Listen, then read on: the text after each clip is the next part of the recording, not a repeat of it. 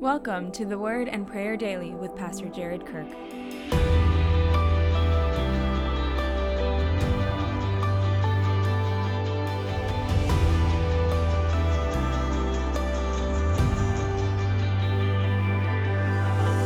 James 1 22 through 25. Do not merely listen to the word and so deceive yourselves. Do what it says.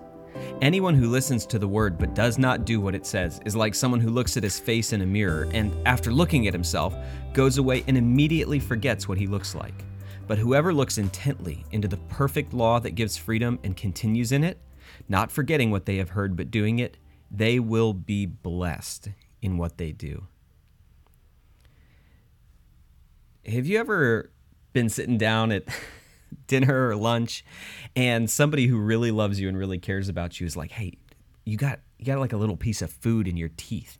And you've got this green piece of spinach or lettuce or whatever it is stuck in your teeth." So you go to the bathroom, big smile for the mirror and there it is right there. And it's so gross and you're like oh i look like such an idiot.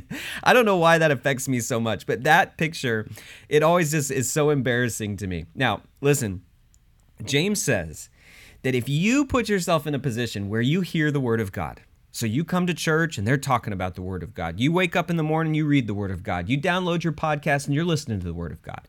If you put yourself in a position where you're hearing the Word of God, but you're not doing what it says, you're like an idiot who walks into the mirror, gives a big smile, sees a piece of spinach stuck right in the front of their teeth, and doesn't do anything about it, just walks back out and goes about their day.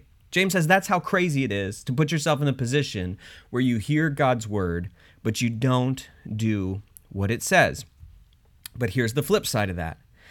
On the flip side of that, if you look intently into the perfect law that gives freedom, because we know that God's word gives us freedom, gives us freedom from sin, gives us freedom from the power of Satan, gives us freedom from death, gives us freedom from our worst impulses, gives us freedom from being slaves to our desires. The perfect law that gives freedom and we continue in it, it says the promise of God's word is they will be blessed in what they do. And to me, right, this harkens back to the teaching of Jesus so strongly, where Jesus said there was once these two people, they were builders, and one of them built their house on sand, and one of them built their house on a rock. And this big storm comes, of course, right? Because life is full of storms. Like if you're not in one now, you better be building in such a way that you're prepared because there's one coming.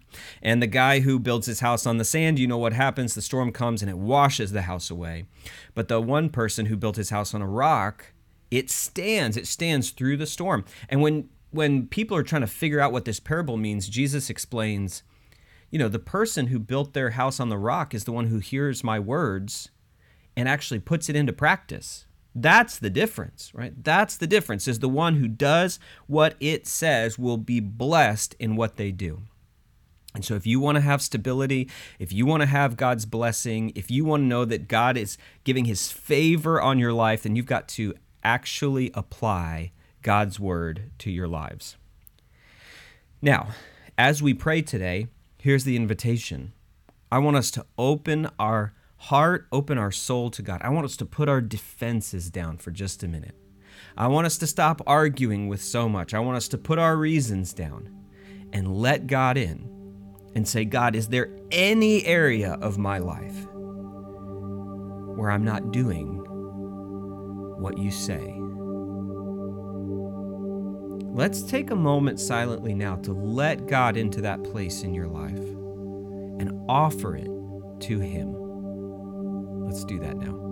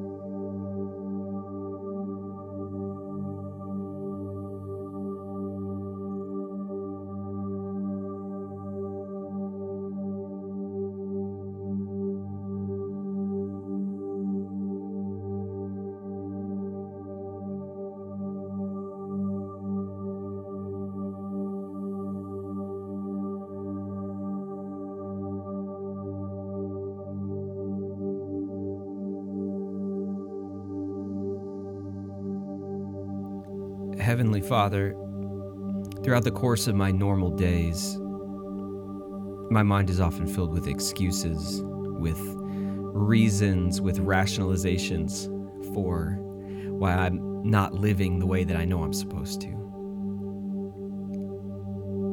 Heavenly Father, forgive me for for not living up to your word that I already know. And thank you that through Jesus there's mercy for that. God, every area of my life today I yield to you. God, I want my I want my finances to be run in such a way that it honors you in every decision that I make. God, I want my relationships to honor you in every decision that I make. God, I want my work to honor you in every action that I take, in every word that I speak.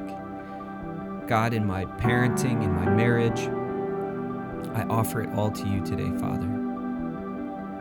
I put down my my reasons and my defenses and tell you I want to live for you. God, show me today. Show me if there is any anything in me that I need to yield more fully to you. I surrender to you in your will today, Father. And look forward to how you're going to work in me and through me because of the powerful and matchless name of Jesus. Amen. If this content is helpful to you, please subscribe on Apple, Spotify, or wherever you listen to podcasts. To help get the word to even more people, please leave a review and a five star rating. God bless and have an amazing day.